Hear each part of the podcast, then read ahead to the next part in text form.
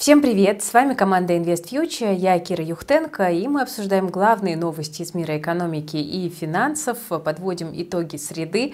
Ставьте лайк, если вам нравится работа нашей команды, и не забывайте подписываться, если вдруг вы еще не подписаны.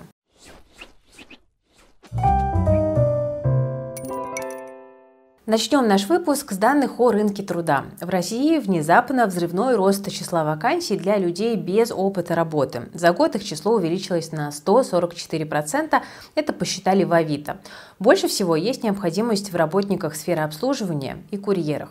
Зарплата таких сотрудников тоже подросла. По данным все того же Авито, медианная зарплата кандидатов без опыта увеличилась на 21% до 40 тысяч рублей в месяц. Тут нужно отметить, что растет спрос и на работу сотрудников разных возрастных категорий. Ищут и школьников в возрасте от 14 до 18 лет, ищут и более возрастных специалистов старше 45-50 лет. Очень интересные тенденции на рынке труда. Но тут еще нужно оговориться. Еще в начале года рекрутинговые агентства отмечали, что компании нарочно не закрывают вакансии, чтобы создать видимость большого спроса э, труда на рынке. Но, тем не менее, безработица в России по официальным данным на исторических минимумах. 3,6% по январской оценке. Минэк, ЦБ, президент, правительство и вообще все говорят, что реальные зарплаты россиян будут расти. Эксперт РА, например, прогнозирует рост на 3% в 2023 году. Предпосылки для роста заработных плат есть. Бюджетные расходы сейчас высокие, а рабочей силы мало, но по причинам, которые всем нам известны, и повторять их я не буду. Обычная ситуация – низкое предложение труда и высокий спрос на специалистов. Так что не экономьте, друзья, сегодня на образовании. Эти инвестиции могут окупиться в ближайшее время. Одна из э, супер востребованных э, тем сегодня – это умение обращаться с нейросетями и использовать их для повышения своей продуктивности и эффективности. И тут я вам деликатно напомню, друзья, что вы можете купить доступ к записям нашего мастер-класса по нейросетям. Ссылочка есть в описании к этому видео, переходите и узнавайте все подробности. Ну а нас тем временем в ближайшее самое время ждут серьезные реформы высшего образования. Глава Минкульта поделился сегодня подробностями. И именно эту новость вы, друзья, сегодня выбрали главной в телеграм-канале If News. Спасибо за участие. Не забывайте переходить по ссылке в описании и принимать участие в нашей работе. В новой российской системе высшего образования будет три ступени. Разделения на бакалавриат и специалитет больше не будет, а мы так долго к нему привыкали. Каждый выпускник российской школы получит возможность получить в ВУЗе базу, то, что раньше делилось на бакалавриат и специалитет, а теперь будет называться базовое высшее образование. Это и будет Первая ступень. Срок обучения по базе от 4 до 6 лет. В презентации министра отмечено, этот уровень обеспечит междисциплинарный практикоориентированный подход к подготовке кадров. При этом точные сроки обучения по программам будут устанавливаться исходя из потребностей рынка труда и после консультаций с работодателями и так называемыми э, регуляторами. Второй уровень – магистратура или специализированное высшее образование. В презентации о нем говорится следующее. Оно обеспечивает обеспечит углубленную подготовку кадров и, что важно, доступ к нему будет открыт только для тех, кто получил базовое высшее образование. Сроки обучения 1-2 года, но также по запросу работодателей. До сих пор в магистратуре учились фиксированные 2 года, как вы, наверное, помните. Третий уровень образования – это аспирантура или адъюнктура. Это уровень профессионального образования, направленного на подготовку научных и научно-практических кадров. Изменится и сам диплом. Сейчас в нем есть лишь уровень образования, например, бакалавр и направление подготовки. Срок обучения не указывается. По-новому в дипломе необходимо будет указывать количество лет обучения студента по тому или другому направлению. Тем, кто заканчивает образование уже сейчас, переживать не стоит. Диплом бакалавра в России с переходом на новую систему образования будет приравнен к диплому о полном высшем образовании. В ближайшее время мы также узнаем новые образовательные программы, которые анонсировал Минобрнауки. Конкретики тут пока нет никакой, только общие слова, что новые образовательные программы должны быть заточены под современные запросы рынка труда. Ну, собственно, с этим, наверное, трудно поспорить. Ну, честно говоря, не очень понятно, а где тут изменения? То есть получается, что бакалавриат и специалитет просто заменят на базовое высшее образование. И все, то есть пока выглядит как-то так. От перестановки расстановке места слагаемых, как нас учили в школе, сумма не очень-то меняется. Но, может быть, мы чего-то пока еще не знаем. Справедливости ради, идеи баллонской системы так и не были реализованы в России. Она предполагала выбор индивидуальной траектории обучения, когда студент э, становился специалистом с уникальным набором навыков. Но это так и не было реализовано в большинстве вузов.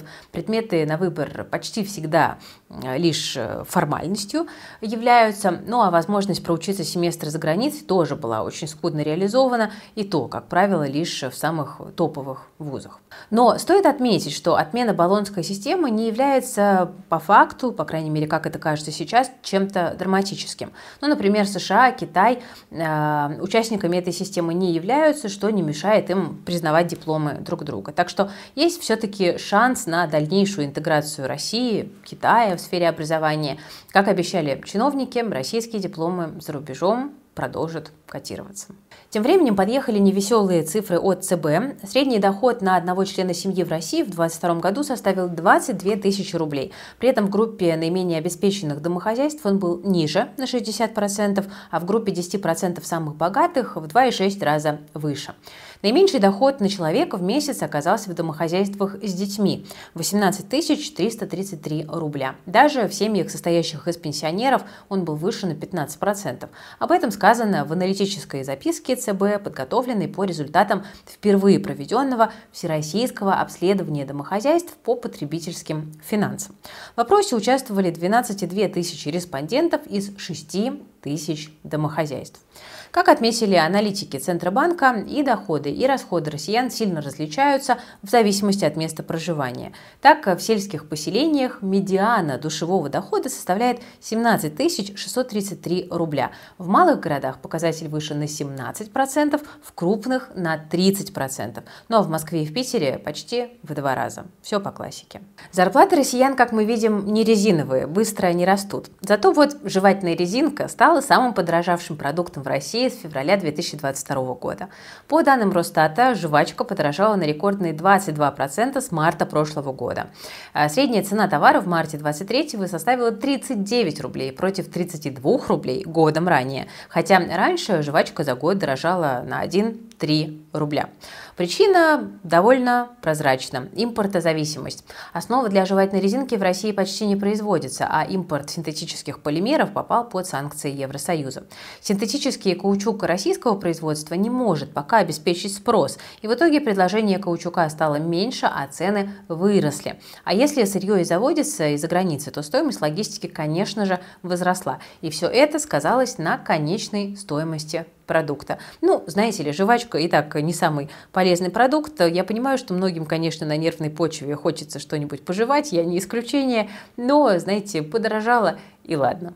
Важная новость для всех пользователей Сбербанка. Банк выпустил новое приложение для своих клиентов, уже третье. Разработчиком нового приложения Сбол, которое появилось в App Store, выступает LLC Open Digital Solutions.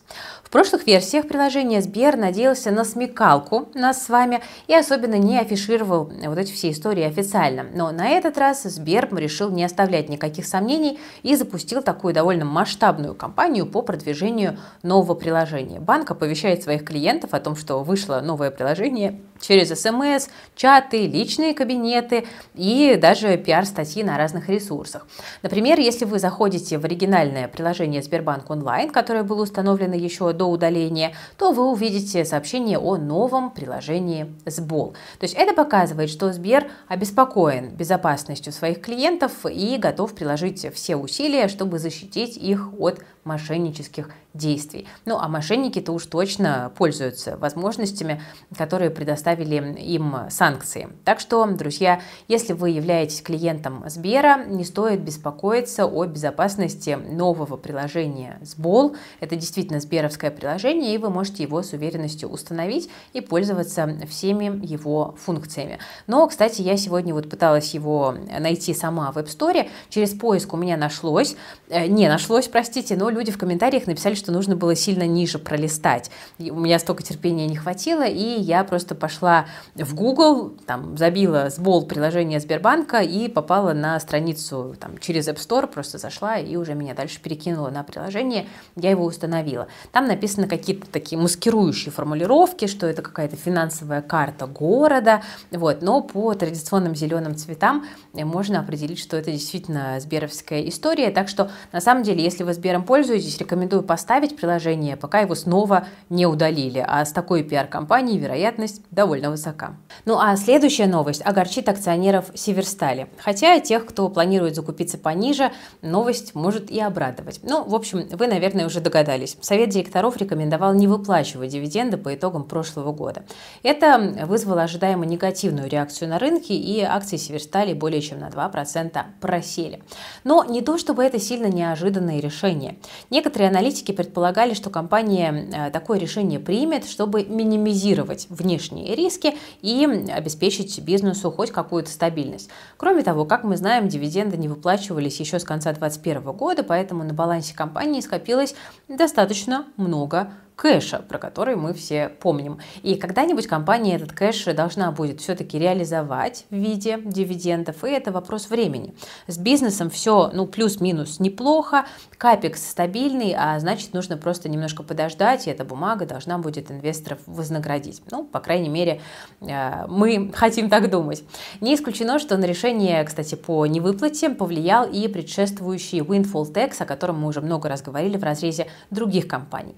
Совет директоров, возможно, просто решил пока затаиться, все спокойненько посчитать, да, понять, сколько денег э, потребуется выплатить государству, и уже, может быть, после этого э, перейти к разговору о дивидендах. Тем временем золото может подешеветь на 14% к 2025 году, говорят в консалтинговой компании B1. Не удивляйтесь, это бывший Ernst Young в России.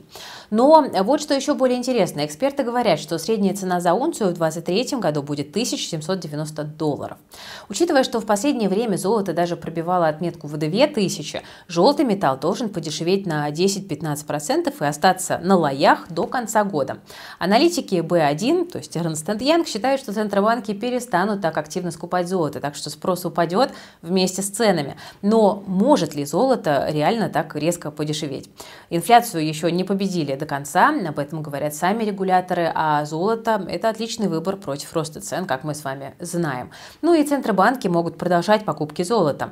Незападные страны все больше уходят от доллара, а значит придется заменять зелень в резервах на что-то, возможно, желтое. Ну и напоследок золото активно покупают в периоды неопределенности, а сейчас мир кипит, как не кипел уже давно. Риски мирового банковского кризиса и рецессии, возможный дефолт США, куча геополитических конфликтов и разделение мира на лагере. Столько всего может бахнуть, а самый очевидный выход в каждом случае – пересидеть в золоте. Так что поводов сбрасывать металл на ближайшее время особенно нет, как кажется мне. Ну и, собственно, наша команда тоже с этим солидарна. А вот цифровое золото сегодня неожиданно упало. Биткоин свалился почти на 3% всего за 15 минут сегодня утром, опустившись ниже 30 тысяч.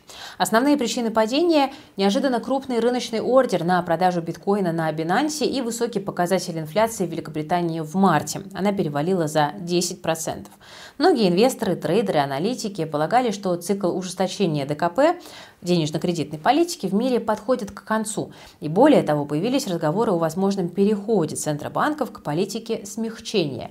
Но неожиданно высокая инфляция в Великобритании указывает на более устойчивую инфляцию. И это делает разговоры о развороте денежно-кредитной политики кажется несколько преждевременными. Кроме того, на рынке произошло так называемое длинное сжатие, то есть long squeeze. Чрезмерно бычье настроение в секторе криптовалют, которые в последнее время стали наблюдаться, спровоцировали большое открытие длинных позиций, позиций на покупку. И один крупный ордер привел к ликвидации или резкому закрытию позиций трейдеров. Значительное снижение курса биткоина вызвало распродажу на более широком рынке криптовалют, альткоинов. Эфир, Polygon, Dogecoin потеряли больше 5%, а Solana так и вообще почти 9%. Ну, в общем, рынок крипты остается верным себе, все таким же волатильным. Правда, российские власти не пугает сегодняшняя коррекция или падение крипты, называйте как угодно. Дело в том, что в правительстве работают над законопроектом, который позволит создать национальную криптовалютную платформу, которая даст экспортерам возможность использовать криптовалюту в международных платежах. Вот такие вот технологические прорывы. Это также поможет снизить зависимость от мировых финансовых активов и приблизить цель цифрового суверенитета. В законопроект включит новый АКВЭД для майнеров, чтобы физическим и юридическим лицам была предоставлена возможность вести свою деятельность максимально легально и платить налоги. Сама платформа будет контролироваться э, государственным оператором, он будет отвечать за разрешение криптобирж, ну а также, чтобы криптобиржи и обменники могли помогать компаниям торговать на международном рынке при помощи крипты. Так что э, все-таки Центробанк не возражает, как мы видим, против использования криптовалюты в международных расчетах. Но для этого нужно принять закон о майнинге и обороте криптовалют вместе с законом об ответственности за э, нелегальное использование. Регулятор также хочет получить гарантии, что местный бизнес не потеряет деньги на криптоплатежах, если они будут легализованы. Но, в общем, мы видим, что действительно криптовалюту в России, э, кажется, разрешают, но вот только, похоже, не для нас с вами, а для бизнеса. Посмотрим, может быть, все-таки как-то и постепенно до простых граждан тоже доберется легализация всей этой истории, но пока надежда, к сожалению, слаба. Ну что же, друзья, на этом сегодня у меня все по новостям. Вот такой выпуск у нас получился. Пишите в комментариях, что вы думаете о темах, которые мы сегодня обсуждали. Достаточно ли 22 тысяч? Что вы думаете о криптоплатформах? Держите ли вы Северсталь? Ну и как вам реформа высшего образования и поняли ли вы, в чем она заключается? Ставьте лайк под видео, подписывайтесь на канал, жмите на колокольчик. Ссылочка на мастер-класс по нейросетям есть в описании к этому видео. Тема для вас актуальна и вы не хотите выпасть из рынка труда, потому что не обладаете современными навыками, то можете прийти и посмотреть э, мастер-класс. Он доступен и получился очень и очень качественным, судя по шикарным отзывам э, нашей аудитории. С вами была Кира Юхтенко и команда проекта Invest Future. Берегите себя, своих близких, свои деньги. Всем пока!